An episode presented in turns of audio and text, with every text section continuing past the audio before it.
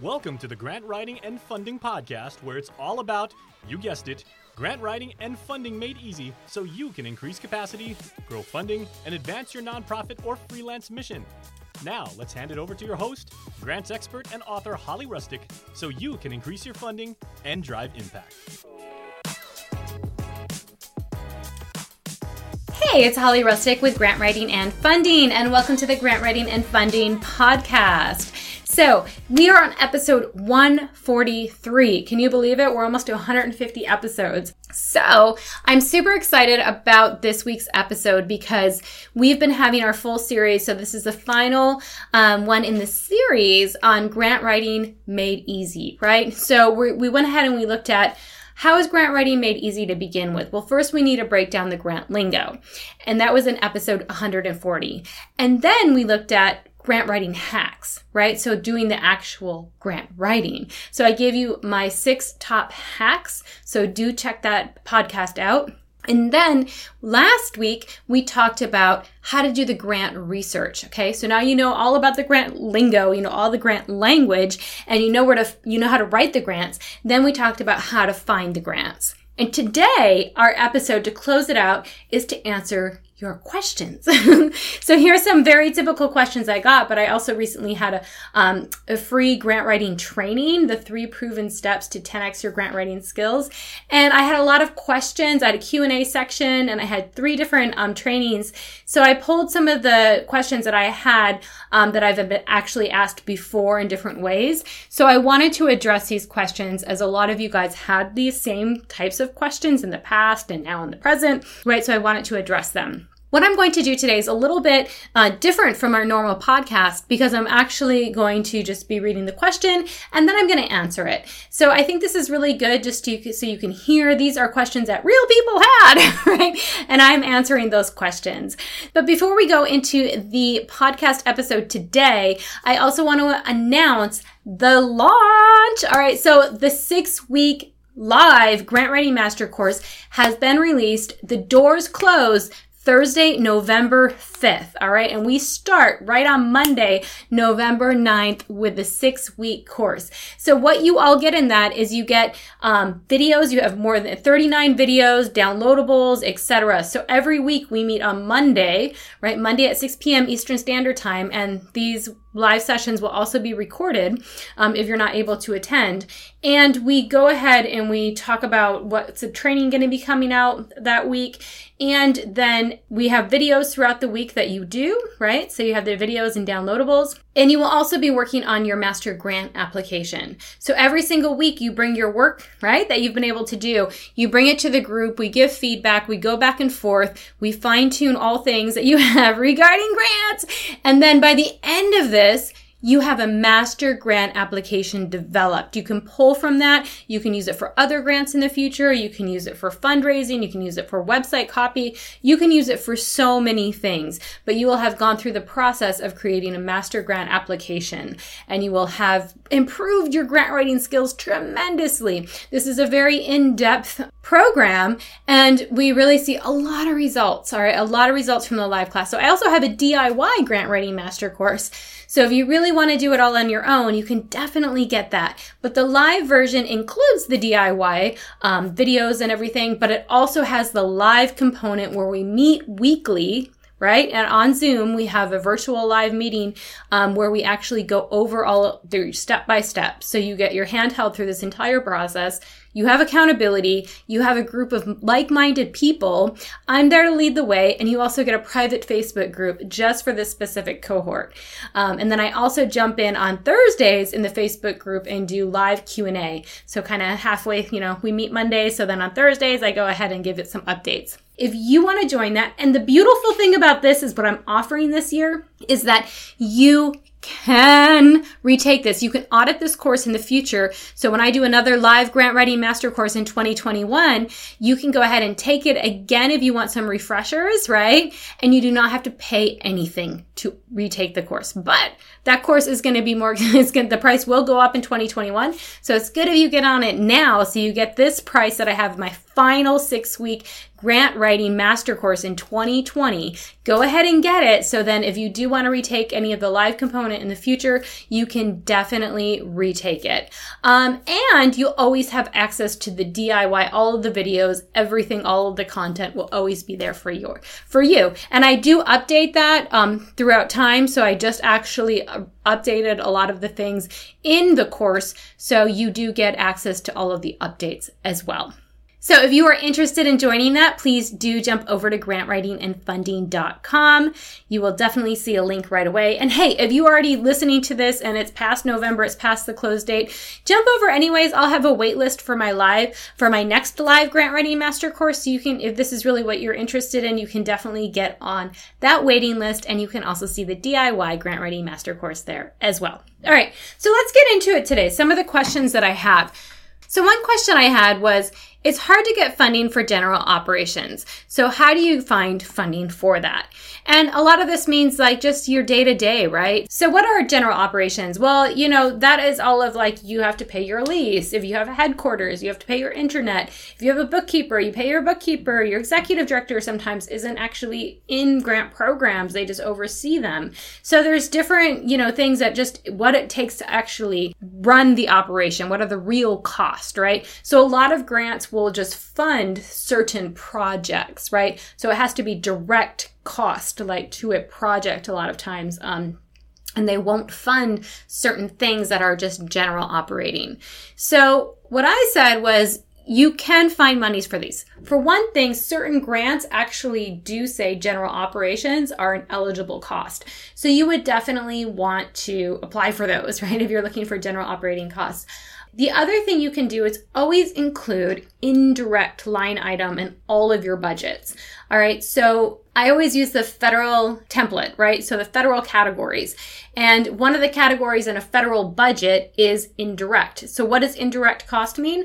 Well, that means kind of like your general ops, right? It's things that aren't directly related to that specific project.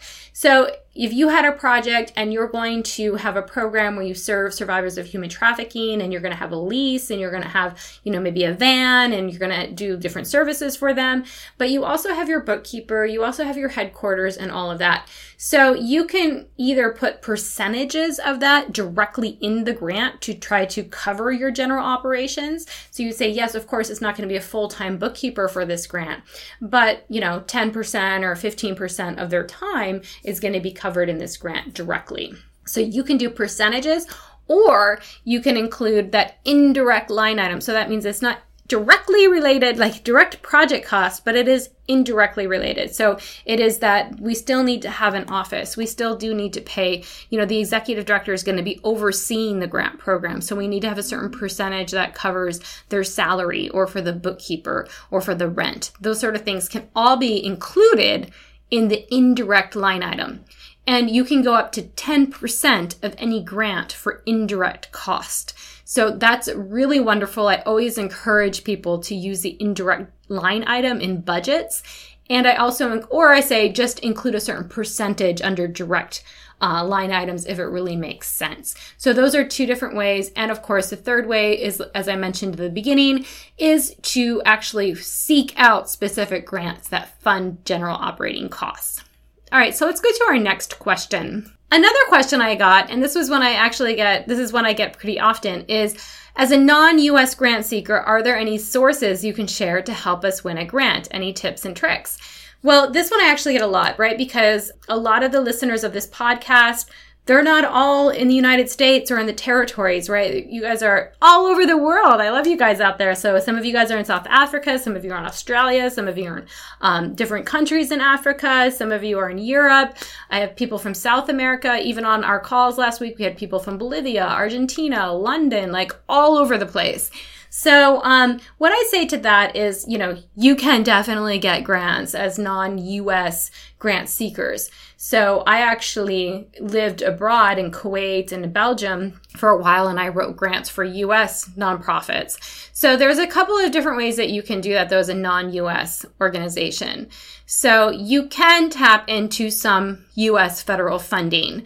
Um, and that is one thing I did help non US based um, organizations did when I was working abroad was to actually tap into funding from the United States. So that's one way to do it. How do you do that? Well, some federal grants actually are allocated to international nonprofits and to international programs, or they're actually allocated to um, US nonprofits that are based internationally. So you might have like, you know, a US nonprofit and they're registered in the United States with a 501c3 there and they have the tax status. However, their main base could be in Jordan, right? So you can have that totally happens. I know, actually, I know one of the um, nonprofits that's out there. Hey, Jason, if you're listening. but uh, yeah, I mean, you can definitely tap into US federal funding still because you have that tax status. However, if you're not a US tax status or 501c3, you're actually of the country you're in, right? Then you can still kind of tap into US embassy funding sometimes. So, US embassy that is based abroad sometimes funds programs within the country. So, that's another way you can tap into it. Um, foundations, a lot of US foundations, they also give internationally. And a good example of this is like the Bill and Melinda Gates Foundation, who primarily doesn't give to organizations in the United States. They give to organizations that are, you know, doing things abroad for um, children and for health and that sort of thing.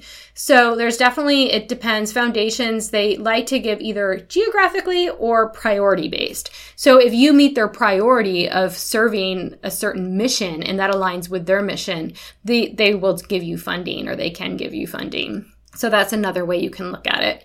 And of course, applying for, there's not just money in the United States. We have amazing United Nation organizations. We have amazing organizations, foundations in other countries. In your own country, there's different monies that can be available.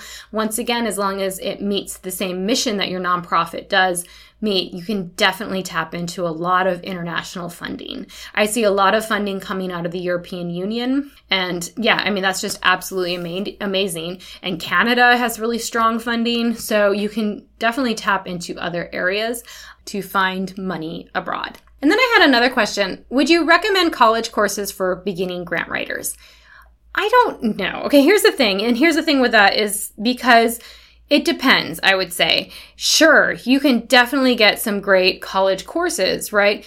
But a lot of the professors that teach grant writing are actually grant writers. They might just be adjunct and run their own businesses. So I would say, yes, that would be a good place, possibly. Um, however, there's a lot of programs that you can get a grant writing certificate through. Um, so from an actual grant writer that's in the field. The only reason I'd be a little bit wary going through some universities is if it's too academic and the professor isn't in the field um, then they might not be able to answer all of your questions, right? That would be one thing. And I know, not knocking on anything, because I know a lot of universities use my book, right? And that's why they use my book because I'm in the field. I, I've been doing this for so long. I have a system built out for you, right? So you can tap into, as long as that academic professor is, is tying into active grant writers, I think that's good if you're really looking for credit. But I wouldn't say, you know, if that's not part of your credit system, you're just trying to improve your grant writing skills and all you're going to do is take one course and it might not be going towards a degree, you might have a better uh, monetary value, right? Budget better, and being able to find uh, grant writing courses. I mean, of course, I offer one. I just talked about my live grant writing course and my DIY uh, grant writing course, and um, but there's a lot of them out there. Um, the Grant Professionals Association offers one. Rodney Walker offers a grant writing certificate. So there's a lot of different places where you can find that from actual active uh, grant writers. That might be a good way that you can instead of going for a whole 16 weeks or whatnot of a semester you can take it in a shorter amount of time and a more condensed version yeah absolutely there's some options to that Okay, another question. What's the best approach when a foundation states they don't accept unsolicited applications? You guys are going to see this a lot if you're doing grant research.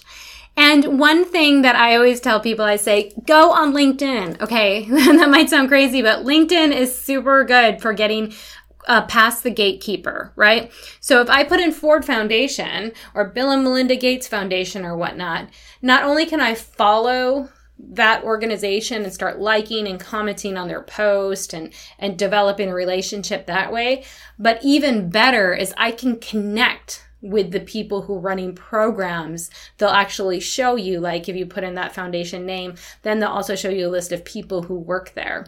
So i can directly contact them and be like hey i know you're not accepting solicited unsolicited uh, applications right now but you know, we have this program and I just think you guys do amazing work and just would like to connect with you. Like, don't put any pressure on, you know, like just don't come out and ask for funding like right away, especially when you're trying to introduce yourself to someone. Like, that's just not cool. Remember, it's a relationship, right? So even on LinkedIn, you just might want to say, Hey, I really love what you guys do, you know, and I love us to, to connect more. Um, and maybe if you do open the doors, let us know and then just start liking and commenting and, and, on, on their post, right? Like start developing a relationship. And this is one of the things that I say, man, so many nonprofits have got it wrong where they only submit to a foundation once that cycle is open every year. They don't spend time developing a relationship they don't you see they they don't get funded. They get irritated and disappointed and then they just kind of give up. Here's the thing. On, on average a foundation is going to say no to you at least three years before they say yes to you. Does that sound like oh no? Well here's the thing. How many nonprofits dissolve right away? How many nonprofits you know they get started and then they just kind of fizzle out a foundation wants to know that you are serious, that you have staying power, that you're going to be there, that when they fund your program, you're just not going to go away. And they need to develop a relationship with you. So if you only send them an application and ask them for money once a year, that's not developing a relationship, right? But if you actually invite them to things, if you actually ask to present at their board meetings about your really cool project, you know, and, and not just ask them for money, but actually try to develop a relationship, then your chances of getting in the door and getting your application accepted are a lot easier. In fact, you might not even have to have to ask them. They might end up asking you because you're you're not asking for money. You're just saying, "Hey, how can we work together? We love what you're doing. Let's, you know, like start this relationship. See what we're doing, all of that." And then they might say, "Hey, do you need money for that? Like, why don't you go ahead and send us an application?" So, take the time but don't do it with just any foundation that has money, okay? Find the ones that you love that you're like, man, I love them. They, their mission statement connects with ours. We are so, you know, in the same lane. Like we really love, we actually do love what they're doing. And that way it's going to be really authentic and you can actually start to develop a relationship. All right, and here's one final question. Although I got a lot more, but I'm just picking out some of the top ones here that I get asked quite a lot. My client does not know how to guide me, and I am not sure what questions to ask when seeking grants from him. So this is definitely from a freelance grant writer. Here's the thing. Remember to have a kickoff meeting, right? So I talked about this a little while ago, but it's so, so important to actually have a list of all the things that you as a freelance grant writer are going to want, right? So you're going to need certain things, right? You're going to need to know like, okay, do you guys have any data about your needs yet? Do you have a budget already? Can I see what your annual budget is? Can you give me an outline of what the costs are for things? Cause you're not going to know how much they pay their employees, right? If you're supposed to develop a budget, you need to have that kind of information. You're also going to need things like resumes and board member names and, you know, just a list of different things that you have to have. So, you know, their 501c3 status letter, their SAM number, all of these things that you want to make sure that you have. So first off, you know, they're not going to know how to guide you. Okay. Your clients won't, if, especially if they're just starting to work with freelance grant writers or starting up in grants, they don't know what they need. That's why they hired you, right? So you want to have a list that you come with and say, hey, look, I need all of these things. You send it an email so it's very easy to track. And then you also have a kickoff meeting. So the kickoff meeting then goes over this specific grant. And at the meeting, you want to have the executive director, the bookkeeper or the accountant, right? Whoever manages the money. And you also want to have, if they have like a grant coordinator that's going to help you with anything. Um, so you definitely want them at the meeting. And then if you also are going to be writing about a certain niche that you need more information, if they have any kind of expert. For example, um, a grant I just wrote, uh, well, I wrote a couple years ago for the National Science Foundation grant, and it was all about linguistics, right? So I don't know anything about linguistics. Now I do, but um, back then, so of course, one of the writers as well and our experts were the, was the linguistic professor, right? So we had to have him, so because he knows everything about linguistics and what that needs to look like. And of course, I was still the grant writer too to put it all together and make sure everything makes sense and to write certain sections. Um, but if you need that, you need that client, you need to tell them you need to bring them in, right, for your support. So once you have these people, then remember the executive director, the bookkeeper, um, the grant expert, if you will, and if they have a grant coordinator for you, you pull them all in, and then you, you know, it, can, it might only take an hour or two go ahead and get the draft of what you actually want to present in the proposal. So I would say first make sure you have the the needs stated, at least a rough draft. You don't have all the research done, but just make sure that you know that it is going to be a need. And then go ahead and put the goal, the objectives, the activities, and then the budget. Do your bare bones like that.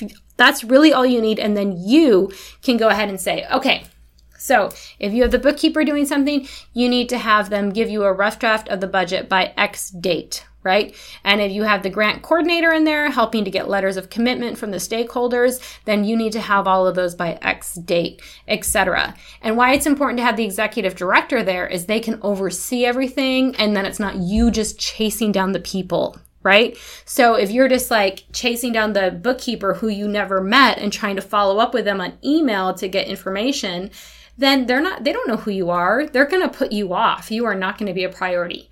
However, if they were a part of the initial kickoff meeting, the executive director was there and you had dates and timelines of everything you need, it's not just you chasing them down anymore. They have already made that a priority. They know that their boss knows what they need to do, what that timeline is. So you're going to do less chasing. In this way, you as a freelancer are really guiding the process. And that's part of why they hired you because they don't know how to get the grant done a lot of times, right? They don't even know what that process looks like. And it also makes you a lot more professional. And then you know who's doing what and when everything's getting down. And a lot of those tasks might just be for you, but at least then you can communicate right away. This is when I'm getting it to you to review, right? Um, and then I need it back by this date so I can freshen it all up so we have time to submit. So definitely, definitely yes, a lot of times um, your clients will not know how to guide you, but if you do this, if you know first ask for these are the documents I need, and then you have that kickoff meeting, oh my goodness, so much better. You are going to be very helpful to that client, and they're going to come back to you again and again. All right, guys. So those are some great questions that I got from the training. So if you're not able to join that training, um, I'll let you know if I do have another one. Um, so you can definitely check out my website once again, grantwritingandfunding.com. Uh, go ahead, go forward slash 143 to today's episode so you can see the show notes there. So once again, grantwritingandfunding.com forward slash 143. But if you have any specific questions and you're a freelancer, please do find me on on social media, especially on Facebook. I've started a group. I'm going to have that group open just for a couple of months, and it's a Foundations to Freelance Grant Writing. So you can go ahead and get more information on freelancing. Once again, if you want more grant writing experience, do join my live six week grant writing master course. That is going to be chock full of information going really deep into the stuff that I just touched on today. And I also give you my formula. You guys are going to get tons of downloadables. You're going to get the budget downloadable. You're going to get the checklist. You're actually going to get the checklist I just talked about, right? You're actually going to have that and you're going to have your kickoff meeting notes so you can just actually print those out and bring them um, to your different meetings. You'll also have a lot of information about how to do research on grants, how to actually create and write a goal, how to write your objectives, and how to write your entire activity chart, your budget, and your entire project narrative. That includes job descriptions, resumes, etc. Um, so yeah, you're definitely going to be ahead of the game when it comes to grant writing after the six week course, where the doors close uh, this Thursday, November 5th. So please do join as we're kicking off on November 9th. All right, guys, I will see you next week. I hope you have a wonderful week. Bye bye.